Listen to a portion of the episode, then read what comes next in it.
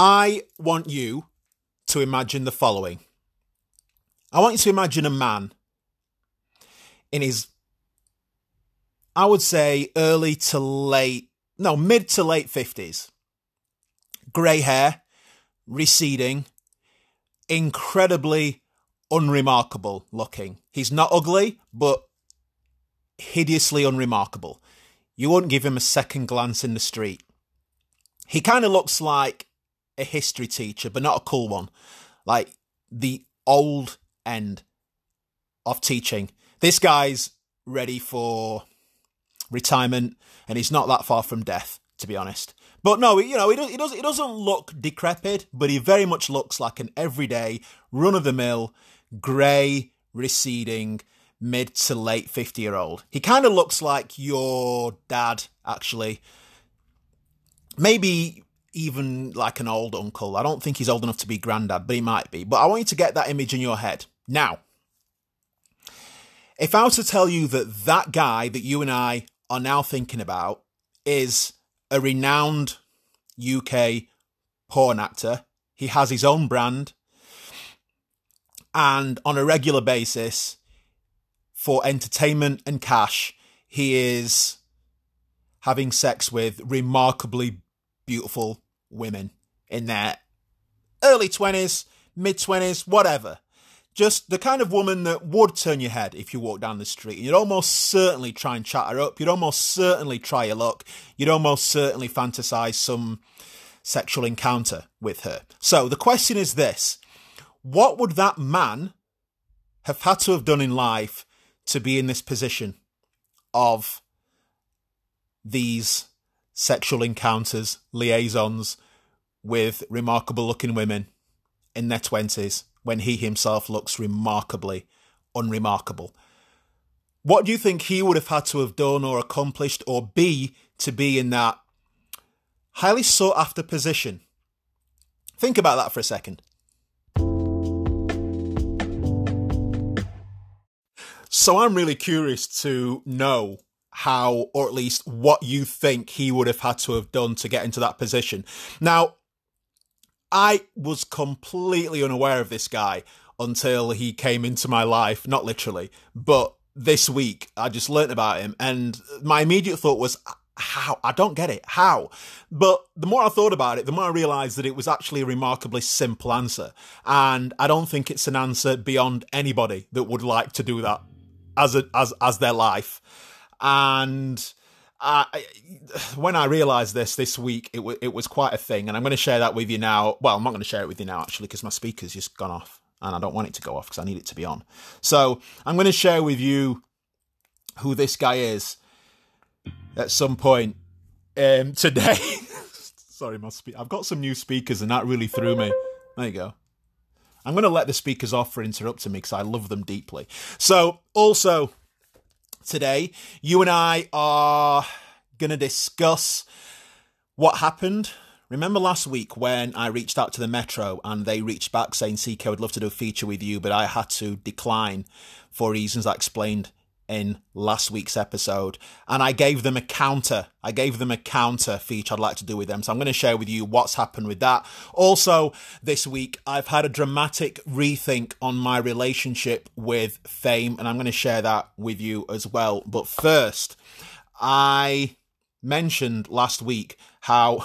do you remember last week how I said I was madly concerned that I might have a drink problem? Because I really enjoyed doing this podcast and chatting to you now with a drink in tow. And not long after that episode, as you guys know, listen, this podcast has been it's hugely influenced by key US comedians that I love listening to their own podcast, chiefly Kate Quigley, Nikki Glazer, most recently, and Bill Burr. And I was listening to Bill's podcast this week, and he he did his first ever UK ad actually, and it was for a brand called Beer 52. And he just opened the ad by saying, Okay, got a special thing for you UK listeners. And long story short, Beer 52 is a subscription beer delivery brand. And every month for a subscription of, I think it's 20. Uh, 8, 16, I think it's 24 quid every month. They send you a case of eight beers However, Bill was giving an offer to all UK listeners where if you visited the website and used his special code, you could get a free case. I, if I wished to indulge, just had to pay for shipping, which was £5.95. I was all over that. £5.95 for a case of eight beers that are new to me, beers I've never tried before. That's how Beer 52 position themselves. Every month they'll send you eight beers that you've almost certainly never tried before. I'm not a huge beer drinker, but I was curious just to see what they'd send. So I went on to the website, which you can do also. So get a pen and write down the following to get your eight beers for five ninety five. This is not an ad, by the way. I'm literally just piggybacking on the back of Bill's ad, but this offer is still available to anybody, including you. So type the following into Google beer52.com forward slash bill and it's a really it's a it's a beautiful well it's a really cute website actually. And you'll see a big green button there that says get your case now. Click on that and then you get to choose whether you want mixed beers a selection of light and dark beers or light beers a selection of light beers. And it's eight of each. As you know from last week i mentioned i enjoy a porter. I enjoy dark beer, so I clicked on the mixed beer option. And long story short, punched in my details, £5.95 debited from my card to cover shipping, and three days later arrived my box.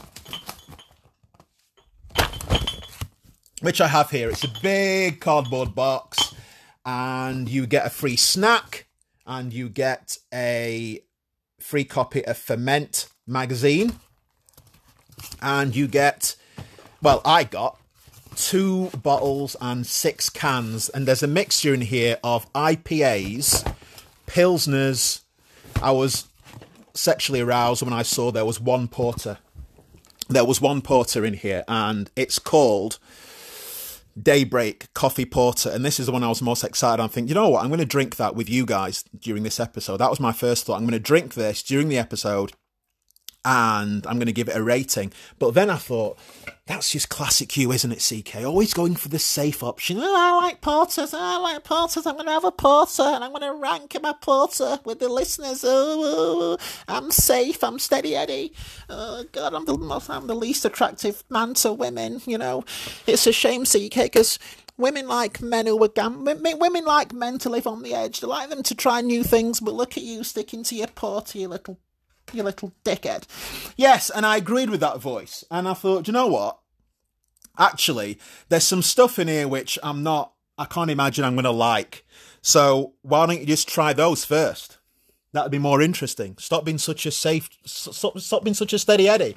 So the two the two inclusions in this box, which I looked at and turned my nose up and thought, I can't imagine I'm going to like that. I'm going to try one of them. I've whittled it down to two options. There's one thing in here called Vollenhoven and Co. And it's a stout. It's an extra stout. Now, I don't really know what stout is. As far as I'm aware, I've tried a stout once in my life, many, many years ago, and I don't remember liking it. I think, aren't stouts like flat? I don't like flat alcohol. I prefer fizz. And there's also one in here called Tea Party, which is a cream ale with green tea. This is in a can. It's in a green can. So it's a nice can. It's really smooth. Green, yellow, orange, as you will see when you get onto beer52.com forward slash bill and order yours. This can's quite geometric designs. It looks like it could be on a wall. But at the end of the day, I have no idea what A, cream ale is, or B, cream ale with green tea. So I'm either going to try that with you now, or I'm going to try the stout. I suspect the stout is going to be the one I'll hate the most. So for that reason, I'm going to try that. And if I hate it deeply, then I'll crack open the stout. So guys, listen, I can't stress enough. This is not an ad. If you decide to go on to beer52 forward slash bill, I earn zero money. I'm just doing this because who doesn't want free beer? And if you decide that you do do it, then we can kind of do taste tests together. Because if I only open one now, this week, next week I'll open another and you can open the same one. So as I said, I'm not convinced I like stouts. So I'm going to try this stout with you first. What even is a stout? Stouts are like Guinness, right? And I'm not keen, so let's crack this bad boy open. Oh. It actually smells like a porter. So. This actually smells really nice, friends, actually. They appears to be a fizz. Ooh, I might have judged too soon. Because this actually looks like it might. This has all the hallmarks of a porter. If I end up liking this, there's going to be an incredibly profound life lesson to be gleaned from this because I shit you not, this is the one that before I realised that I'm a coward, I was going to drink last. But actually, having opened it, it smells caramelly as well. I suspect I might like this. Okay, I'm going in. Holy fuck! Oh my god. Sorry. Sorry.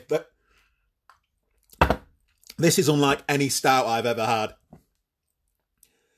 Shit. This is so.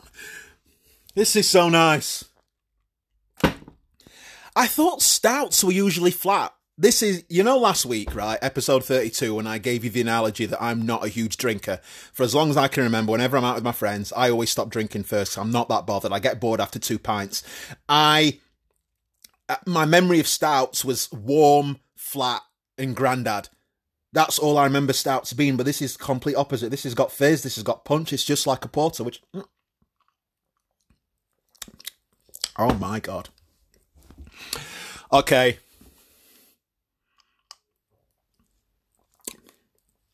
Okay, this is an 8 point. This is an 8.5. I think this is my highest rating I've given. I've only done like two two booze episodes so far. And this is the first time that I've tried something I've never had via a random beer subscription website, but wow. I as I as I, so as I predicted, there's a huge learning point here. Like I need to stop I need to stop being so judgmental and just how do where do you sit on the experimental scale? Like, did you relate to what I said about? I looked through this. I saw two beers which I can't imagine I'm going to like. I'm going to have them last. But then I just thought, no, no. You don't have to be that guy, CK. Can be the other guy. So, genuinely stunned by that. Genuinely stunned. So that is that then. I don't know if my experience of the tea party is going to be a good one, but how about you and I make a deal, right? If you decide that eight beers that you've never had for £5.95 is an experiment you'd be open to explore, then why don't you get onto beer52.com forward slash bill, order the mixed beers option, and then next week together we can go through this one called Tea Party, which is cream ale and green tea. I I originally thought this green tea one would taste like garbage, but given my surprise at this stout, I no longer have any interest in speculation. To be honest, that was remarkable. So, how are you? By the way,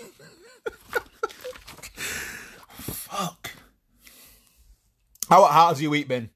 I'm really proud of me this week because it is now Thursday, the 3rd of September. This episode will be coming out tomorrow, as always, Friday morning, the 4th of September. But unlike usual, it is now only, by the way, it is only, what time is it? 20 past six in the evening. It's actually light outside, which is, I've not I've not recorded an episode this early in God knows how long, but I think this is the evolution of CK. I might call this week the evolution of CK because I've been really mindful of my habits. I discussed habits. Was it last week I discussed habits?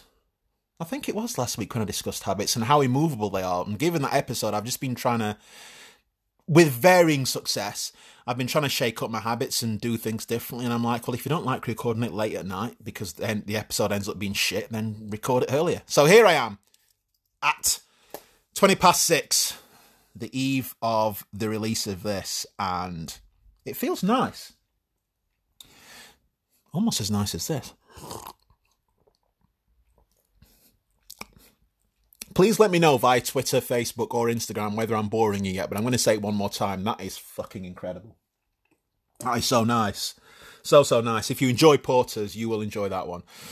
So, let's revisit my opening question about the history teacher that looks like your dad that is having sex with beautiful women. Now, uh, the guy's called Jim Slip. I want to I want to say that before I forget, so that you can have reference as I'm talking about this guy, because I know for a fact you've all just powered up Google, and I'm now secondary. I'm, I'm now just background noise because all you're interested in is like now googling this guy called Jim Slip, and rightly so. I mean, was my description of him accurate? History teacher, greying, receding, unremarkable looking. He's wearing a tank top in most of these thumbnails. And uh, depending on what you characterize as attractive, he seems to be in a state of in a state of he's hanging out of just really attractive women, and I don't know if uh, he's just the way it is, and it's just odd. And when I was when when I became aware of this guy, I was just scratching my head forever, thinking, "Hang on a minute, how does that happen?"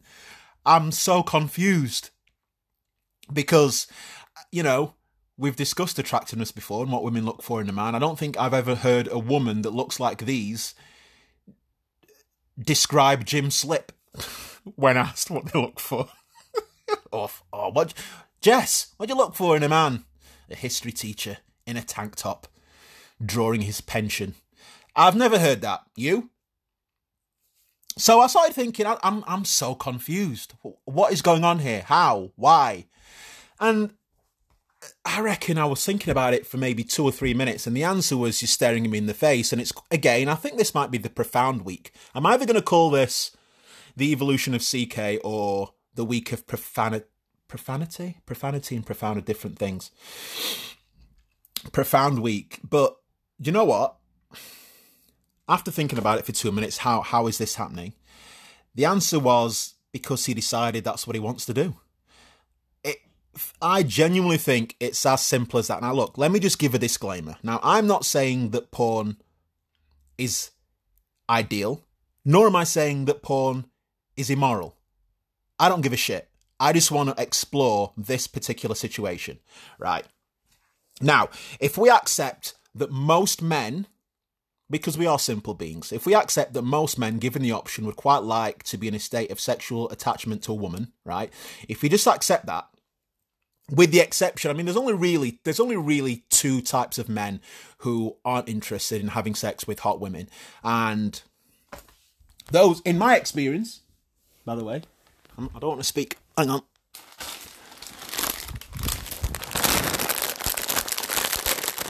Sorry, you can't have a you can't have a beer without crisps. Right. So in my experience, there's only two types of men that don't want to have sexual relations with beautiful women, and there's type one, gay men.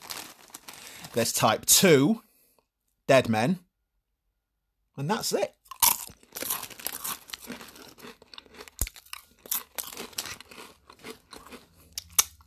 So, I will give you a bonus third men in a relationship. All right, I'll give you that one. But as you and I both know, that's, you know, that's questionable. We are bastards. I say we, not me. I've never cheated. Some of you scumbags do, though. So, yeah, if we concede that most men would look at Jim Slip's existence as highly desirable, right? I can imagine many of those men looking at his existence and thinking, oh my fucking God, how have you done this? How have you done this? And I genuinely think the answer is simpler than we'd like to believe. And it really is, I just decided. Just woke up one day, yawned, burped, scratched my ass, had a fart, and thought, Do you know what? I'm just going to become a porn guy. Now, if you want to do some research into this guy, like I inevitably have, you'll learn that he's actually set up this business with his wife, and she's the one that's video. She's the because this is what makes it less. Well, it, I don't know. Maybe this makes it less seedy. Maybe it makes it even more abhorrent. But his wife is his cameraman, right? So his wife is filming him having sex with these women, and that's just the nature of the partnership. I suspect it's a very lucrative business. They've got num- numerous websites. I think that he's been around forever. And I just think he just woke up one day. I, I just think there's something in the decision to act. I, I really do. And Christ, crisps in my teeth. This wasn't a great idea. Mm. I just think there's something in the decision to act. And I am often guilty of overlooking that.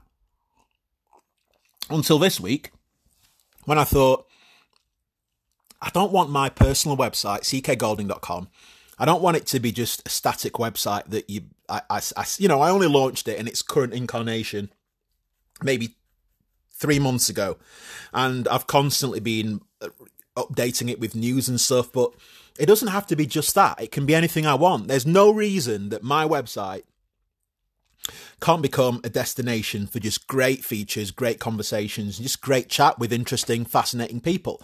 And I just realised this week there's no reason that it can't be that then. There's no reason CK Golding can't become a place where you can just have great entertainment, great conversation.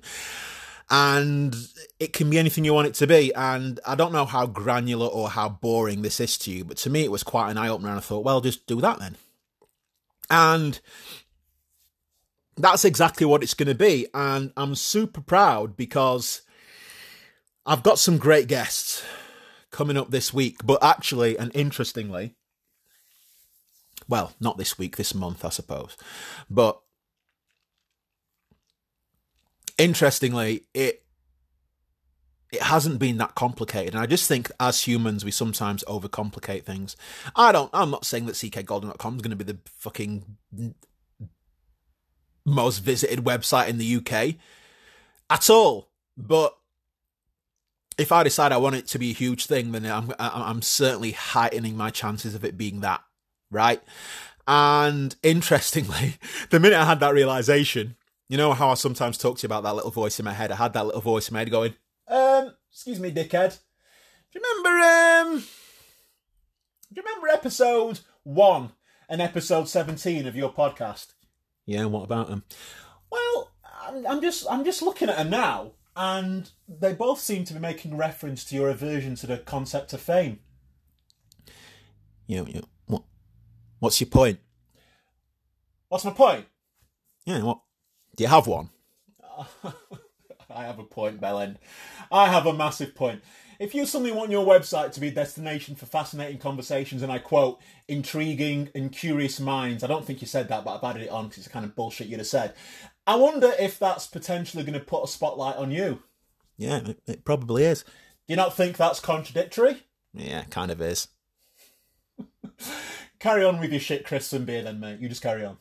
So I did have that conversation. And it's true. But luckily, I have a new feature on my podcast now called CK's Crummy Book, where I share with you some writings that I've been documenting in my book, just life wisdoms, kernels of knowledge that I believe to be true and deeply profound. And certainly, as far as my contradiction is concerned regarding the concept of fame, that is exactly what we're going to talk about in this week's CK's Crummy Book. CK's Crummy Book. It's like a journal, but shitter. So, my entry into CK's Crummy Book this week, coincidentally, given the fact I dedicated the opening 10 minutes of this to a free case of beer that I wouldn't have had was it not for Bill Burr's podcast. My insert this week comes from the man himself, Bill Burr, and he was recently interviewed. Incidentally, Bill Burr's a US comedian. He's, he, he has his own animated show and he's been around forever. And he was interviewed last week by our very own Russell Brand, and he said something that really just stuck in my throat, and I was like, "Holy fuck!" And this is what he said, and this went straight into CK's Crummy book, which remember is my book of wisdom that I like to just refer to every now and again to center me, to ground me, or to ultimately inspire me. So Bill said this during his interview with Russell Brand. This is a direct quote. Whatever that defect in the human brain is, sometimes you push away that thing you really want. And I've actually, I'm going to play the exact moment he said it, just so you can have the verbatim version rather than me butchering it. Here's Bill on the Russell Brand podcast. Because there's a lot of stuff that I say in my past specials that I, I go back and, and I just look at that and I just go, you didn't believe that. This is like like some some of the shit that I said about women. That was me. I was the complete opposite. I was a romantic. I wanted to be married. I wanted a family, mm. and I just threw like um, just stuff that happened to me, failures and all of that. It's that weird thing where you you're pushing away what you actually want. For and that was like, oh God, I, I I'm real. I I I have been aware of Bill for years, but I would say it's only in the last six months that I've just become deeply fascinated with him. So I've kind of seen a pivot. I've seen a real pivot in his outlook. He's become very mindful of his own defects and his own shortcomings and he's just aware of the value of being positive and looking and hoping for the best in yourself and other humans. And I just really like the evolution and he's just he's he's he's ultimately just touched on it in that little excerpt from the interview, and he, he used to be on stage spewing out misogynistic gags, and he's now looking back on it thinking the only reason you were spewing that out is because it's what you wanted, and that makes a lot of sense to me. Certainly when he says we, you know, we run from what we want, and I've spent, I I've spoken at length during the last thirty three weeks of this podcast about my concerns with fame and walking down the street and being pestered doesn't appeal to me. And then when Bill said that, I, said, I thought to myself, well, I wonder if, I wonder if you do, but you're just suppressing it, and that's why saying it. And it was a really sobering thought as I reflected on it, and certainly as I shared with you a moment ago, deciding that I want to start having great conversations with interesting people on my website. That's just who I am as a human. I'm naturally curious. I am fascinated by how other artists develop their art, their process, and I always have been, and I want to have more of that on my website. And if byproduct of that is more eyeballs on on me, then so be it. That'd be nice. And it was just I don't know. It was it was a sobering stroke awakening thought when I realised that maybe I've been maybe I've been pushing it away all this time. I don't even necessarily know I'm talking about this on a podcast, but as one of my best mates said to me recently, and I 100% agree, CK, you know your podcast, you're revealing more about yourself on that than anywhere else. And I was like, yeah, fucking horrible, isn't it? Um, but it's good for you. it's, it's madly good for me actually. It's, it's quite, it's quite therapeutic. So, yeah, that was this week's entry into CK's crummy book. I'm gonna I'm gonna repeat it just for clarity. Whatever that defect in the human brain is, sometimes you push away that thing you really want. And to be fair, I don't necessarily know that I do want to be interrupted in the street, but I would argue that I would not say no to developing developing myself, developing my audience, having more people hang out with us on this podcast, having more people see my films, my documentaries, etc., etc. And I'm being deeply, I'm being very honest here in saying that, and it just is what it is. I, I'm excited. I'm excited to develop the website into more than just another filmmaker, presenter, podcaster's website, just to be a cool destination with cool conversations. Which begs the question: Who am I going to be talking to? What a wonderful question. Here's the thing, right? Today, as I've already conceded, it's Thursday. Well, I've not conceded it's Thursday. That's like it's up for debate. It's fucking Thursday. You don't concede it's Thursday. I've conceded it's Thursday. Oh wow. Um, I should just start inventing days. It's not Thursdays. It's actually Vaj Day. Vaj Day. I meant to say Vash Day, then I said Vaj Day. Maybe it's Vag Day. Is there an international Vag Day? For my non British listeners, Vaj is a less than savoury term for vagina. So for some reason, I've just invented a day called International Vag Day. I'm going to Google that. Hang on. Hang on. We enjoy our little Googles. Let's International Vag Day. February 4th. Oh no. All right. I wasn't expecting that. That scared the shit out of me. First thing I saw, February 14, V Day. That's not what I had in mind. And I certainly don't think that's what. Oh, is so V Day, February 14th, is a global activist movement to end violence against women and girls started by author and playwright and activist Eve Ensler. And the second the second search result 13 facts about vi- vaginas to celebrate international. Should we have a look at this? I don't know if anybody wants to see. 13 facts about vaginas to celebrate International Women's Day, appropriately accompanied by an image of a sliced peach. Every woman has one, but how much do you really know about lady bits? Oh, fucking hell, I can tell this is going to annoy me. Um, no, I'm not even going to waste my time on this. If you want to read that, then knock yourself out. Ah, okay, so why was I talking about Vag Day again? Oh yes, because I apparently I conceded that today was Thursday. Anyway, so today is Thursday, the third of September, and tomorrow I am delighted to announce I have got the world's first interview. I actually didn't realize I was the first interview he'd given until he told me, and I was deeply grateful. And he told me why I was the first person he's given the interview to, and I was stunned. I'm having the first interview in the world with a guy called Paul Trinier, affectionately known on the internet as Paulie Toon. You're still probably scratching and thinking, who the fucking hell is Paulie Toon?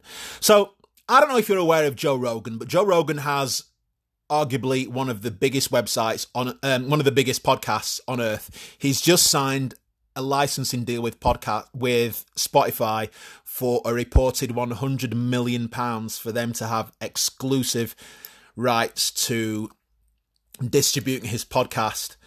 Over the years, it's been on YouTube. He racks up millions of views within hours of each new episode going up, and he's just signed a deal with Spotify, as I said, for a reported 100 million pounds. And his podcast has been going since 2009, and in 2014, a animator who loved the podcast has decided to just start making animations based on his podcast scenes from his podcast and he just started uploading them for the hell of it and joe rogan himself discovered it loved it started retweeting it. Then a couple of years later joe reached out to paul and they actually formalized their agreement to the point where paul now is the official animator. Designing animating and producing animations based on clips from the Joe Rogan podcast, and the animations themselves accumulate millions of views. And I I'm quite new to the Joe Rogan podcast, so I'm even I'm very late to the party, even later to the Paulie Toon animation party. But I love them immediately. They're just so funny, and I, they, they make me very happy. So I just found him on Twitter and I just said, Would you be open to a chat? Because there's so many questions I had. And I didn't hear back from him for a couple of days. And he just reached out to me and said, Yes, yeah, I'd, I'd happily do a chat. So as I was researching Paul, I wanted to research him to find out what I could find out about him so that I could actually base my questions on my research. Imagine my shock when all I saw when I typed his name into Google was tumbleweeds. Not a single interview, not a single entry, not a single bio. This guy was basically invisible. So I later found when we spoke on the phone that like I, he's he's declined all other interviews, and I, and this is what really blew my mind. He said the only reason I decided to have uh, in the past CK, I've kind of suffered from. I didn't really think I, w- I merited an interview because you know I'm nowhere near where I want to be as an animator. I didn't really think uh, I, as I just said, merited an interview. Then you came out out of the blue. You tweeted me, sent me a direct message as I read it, I was just heading out for a. I think he said he was going camping with his family, and he had no intention of doing my interview. He had no intention whatsoever. I was just going to be the latest in a long list of no's because people have asked him for interviews before. And he said he was lying under the stars. This is the most beautiful story. He was lying under the stars with his family, and he just looked up and he said, "Well, I, he'd done a little bit of research on me. I think he'd watched 61 Hugs and a few of my other things. He said, like, why am I going to say no to this guy? Like, I can't think of any conceivable reason. I, I, I like his stuff. I think we'll have great chat. So I just emailed you, CK, and I said, yeah, let's do the interview then. So I was like, holy fuck. Turns out my little short film that cost me £2.79 to make precedes me. it's 61 Hugs is the film that just keeps on giving, isn't it? And that was a really humbling moment. And he didn't have to tell me that, but I really, I was really grateful that he did. And you can imagine my surprise. And this comes back to, this comes back to the porn guy, doesn't it? You know, this is coming full circle to the porn guy, the history teacher, the 52 year old, soon to be retired granddad having sex with beautiful women. He just woke up one day, decided that's what he wanted to do. And it's similar, I suppose. There's a tenuous link in there. I just decided that I wanted my website to be a place of interesting conversations. I reached out to this guy because I thought, well, you know, he might say yes, he might say no, but you'll not find out till you ask him. And he was like, no. And then it became yes. so I guess what I'm saying is that I think you and me should be more mindful of not overcomplicating things and maybe just distilling everything down to its most basic building block. I want to have a website with cool conversations, so just ask people the question. Then it's up to them whether they say yes or fuck off. Honestly, though, to have this guy's to have to be the first interview for this guy is very flattering, very humbling, very exciting. I'm uh, and, I, and I'm so happy, and and I loved it. I loved the I love the Q and A, and that I don't know what time you're going to listen to this. I know some of you are like, some of you were very zealous and get onto this podcast the minute it drops on a Friday morning. So by the time you're listening to this, jump over to ckgolding, ckgolding.com and the interview should be there.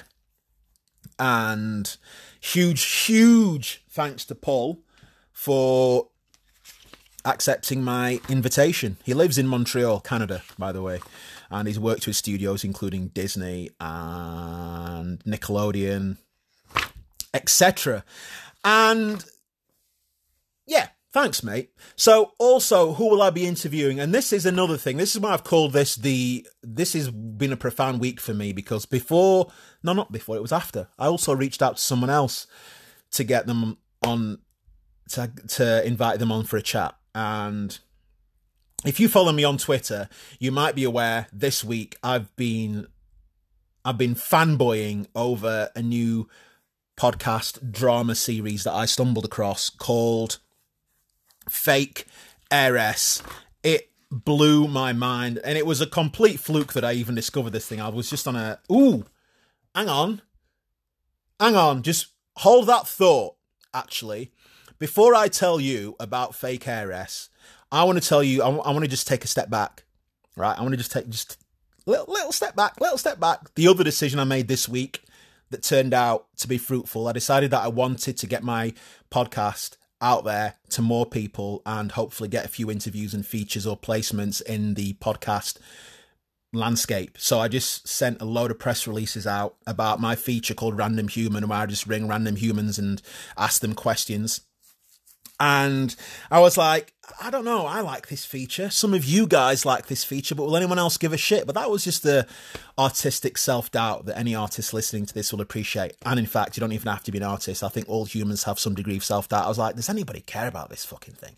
But again, I thought, stop thinking that. It's a great story. It's fun. It's it's light-hearted. It's interesting, slightly someone might be interested, just send it out. And I was stunned that a, couple of guys came back and said, Hey, we love it. We've put it on our website. Have a read here. Not only was it on a website, it was the lead news story on Pod News. The latest from our newsletter at podnews.net.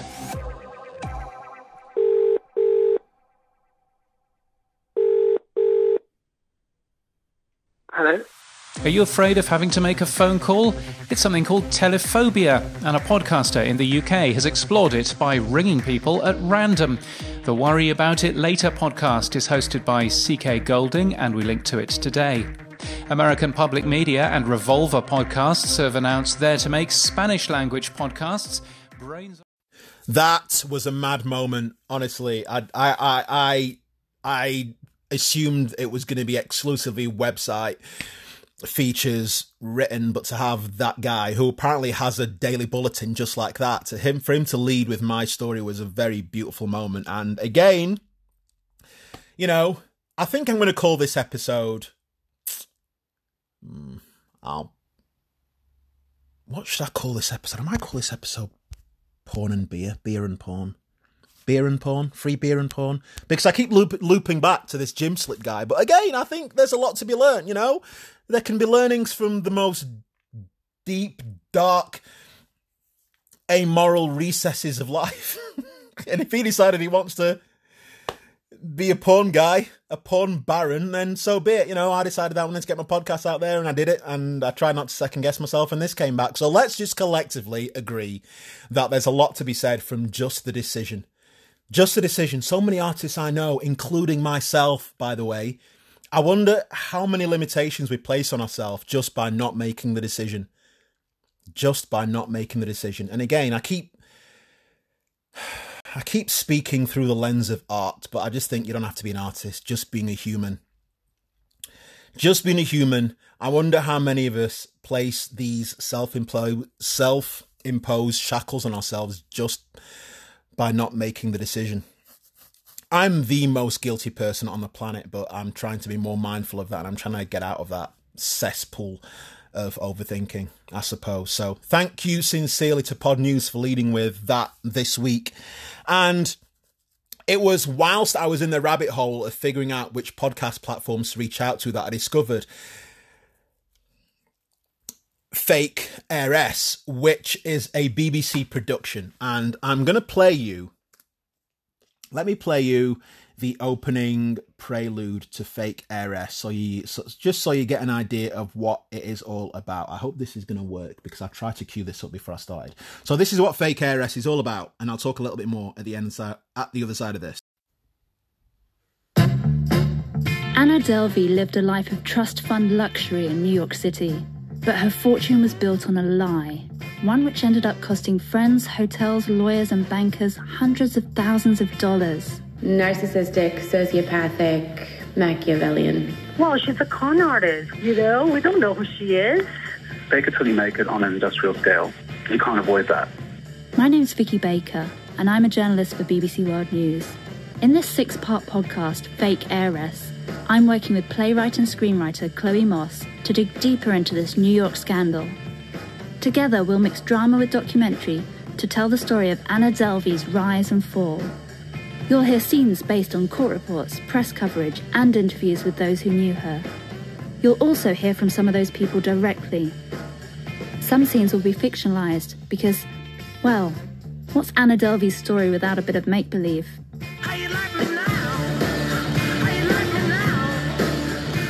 Did Anna really? What? listen, I could spend the next 10 minutes gushing over this series, but I don't think that's necessary because, well, it's not necessary for two reasons. One, it would bore the shit out of you. And two, I would bore the shit out of myself. Just go onto my Twitter feed at CK Golding and I, as I was, as I was listening to each episode, it's, as, she, as Vicky says, it's a six part series, or is it eight? Once. Yes, it's a six part series, each installment just over 30 minutes, so it's super snackable. As I was listening to each episode, I was tweeting my review, and my reviews never dropped below, I think it was 8 out of 10 was the lowest episode.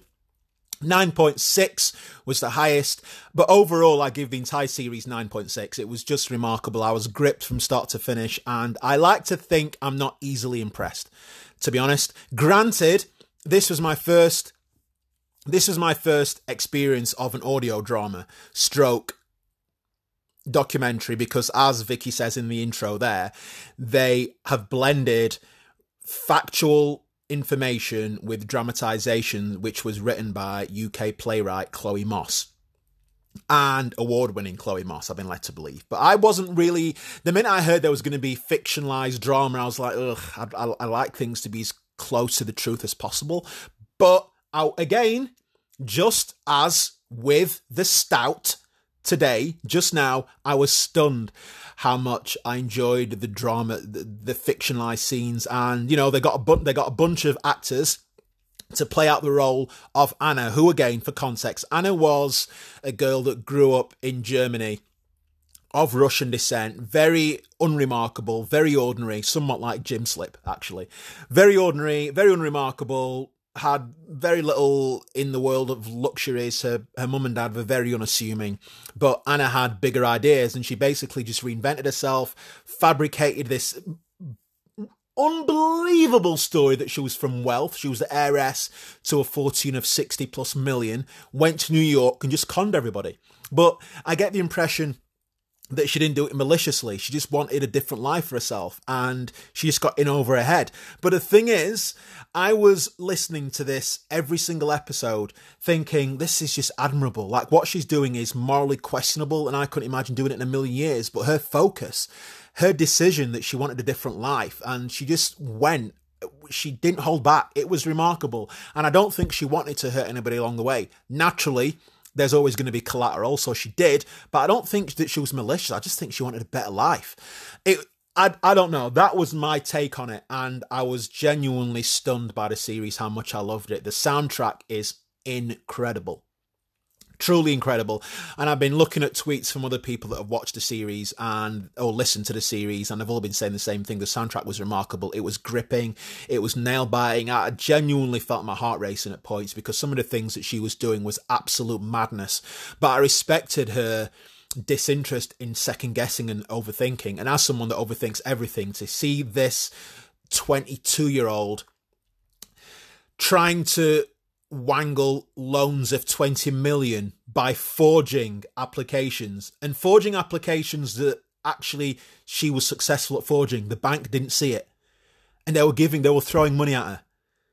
She was staying in, she was living in hotels for weeks on end without even giving them a credit card. Like, I don't know how she did it. It was stunning, the story. And it all came to an end in 2019, but I'm not going to tell you what happened in 2019 because I just want you to go and listen to the series. It's remarkable. It's called Fake Heiress. It's on all podcasting platforms, Spotify, Apple, etc. And it just blew me away. So much so, in fact, that I reached out to Vicky Baker, who is the journalist and narrator of the entire series. And I just said, look, Vicky, to be honest, well, again, Abby, my mate who does all my press outreach, she reached out and uh, just said, like, CK loved it. Like, would you be open to an interview? And Vicky's like, yeah, all right then. So I will be having Vicky on my website in the near future. I'm chatting with her next week, Thursday, so maybe that interview will be up in a couple of weeks' time. But I can't stress enough how remarkable I found that. It was, I don't know, I, I don't know if all audio dramas are that good though. I don't know if I've just been, I don't know if I've just now got a false sense of the quality because some people have said that the dramatization of some of the scenes that were drama, dramatized and acted out some people uh, the very very minority of people have said i didn't really care for that. It was a bit corny but the overwhelming majority have said they loved it. It was a great blend of truth and fiction. And i wholeheartedly agree. I loved the fictional scenes. Genuinely loved it. It just brought such depth to it. So I I that I, don't think I ever ask you to do anything for me, but I'd I'd I'd be fascinated to my my non UK listeners. You, I'm sure you'll be able to get this on Spotify as well. So it's called Fake Heiress. Check it out. Send me direct message on Twitter, Instagram, Facebook. Let me know if my let me know if I'm going a little over the top and how much I loved it, or whether my enjoyment of it is justified whether my praise of it is justified. I definitely give it 9.6 out of 10. I definitely give it five stars. And annoyingly, I've had genuine withdrawal symptoms this week. I, tweeted that as well. I tweeted the fact that people often use the term withdrawal symptoms they, they throw that term around far too liberally for my liking, but genuinely, I listened to the last episode on Sunday, and ever since I've been thinking about it. Like Monday and Tuesday were torture for me because I was just, I was like, I was like a, I was like a, I don't know what it's like to be a heroin addict, and I don't, I don't want to downplay, but I, I just like, where's, where's, where's, fake heiress? I need fake heiress. I need, I need a fix. I need a fix. That was me Monday and Tuesday. I've kind of chilled out a little bit now. That's all good. crack addicts do. So, I've run out of I've run out of stout. Excuse me. We've learnt a lot this week. We've learnt I shouldn't judge stout. We've learned that I. What else have I learnt I shouldn't be judging this week? There was two things I can't remember. There was the stout thing, there was the drama thing, and there was another thing which I can't remember. It might have been the podcasting thing. I don't know. But yeah, my interview with Vicky Baker will be arriving on ckgolding.com in the not too distant future. So that pretty much rounds off this week's episode. Thank you sincerely for hanging out with me. I want to conclude simply by saying the Metro newspaper, one of the UK's, if not the UK's biggest newspaper, offered me an opportunity to write a piece for them last week. I had to decline because it would have been an inaccurate news story, so I had to explain to them why it would have been an accurate news story through no fault of their own. They weren't aware it would have been inaccurate. Go back to episode 32 last week when I explained this in complete detail, but I declined. I gave them an alternative article that I would love to write, and with regret, they told me to fuck off. not in so many words. They said, Oh, thank you for that alternative suggestion, but it's not quite right for us. And in my defense, I predicted they would say that in last week's episode. So nobody's lost out. Nobody's lost out at all. Now, I'm fortunate enough to be able to now drown my sorrows in this stout and also these crisps. By the way, can I just say Seabrooks salt and vinegar crisps? Not salt and vinegar, salted. I've just discovered them. Jesus. Mm. Homework for next week. Homework for next week. Let me know via a direct message on Twitter, Instagram, or Facebook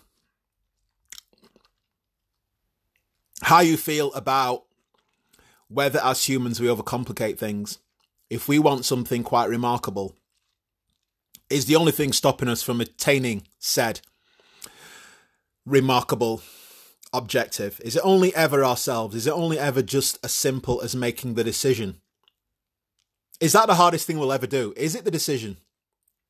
Is making that decision the hardest thing, or are there harder things along the way? If I decided that I want CK Golding to be de- .com, if I decided I want ckgolding.com to be a destination for great conversations, interesting dialogue, with interesting people is the only thing that's going to stop me from making said website a success.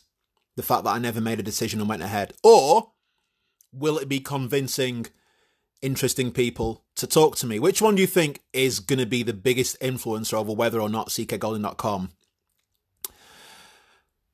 does well? The decision to do it or convincing people? That's your only homework for this week. The decision or the request.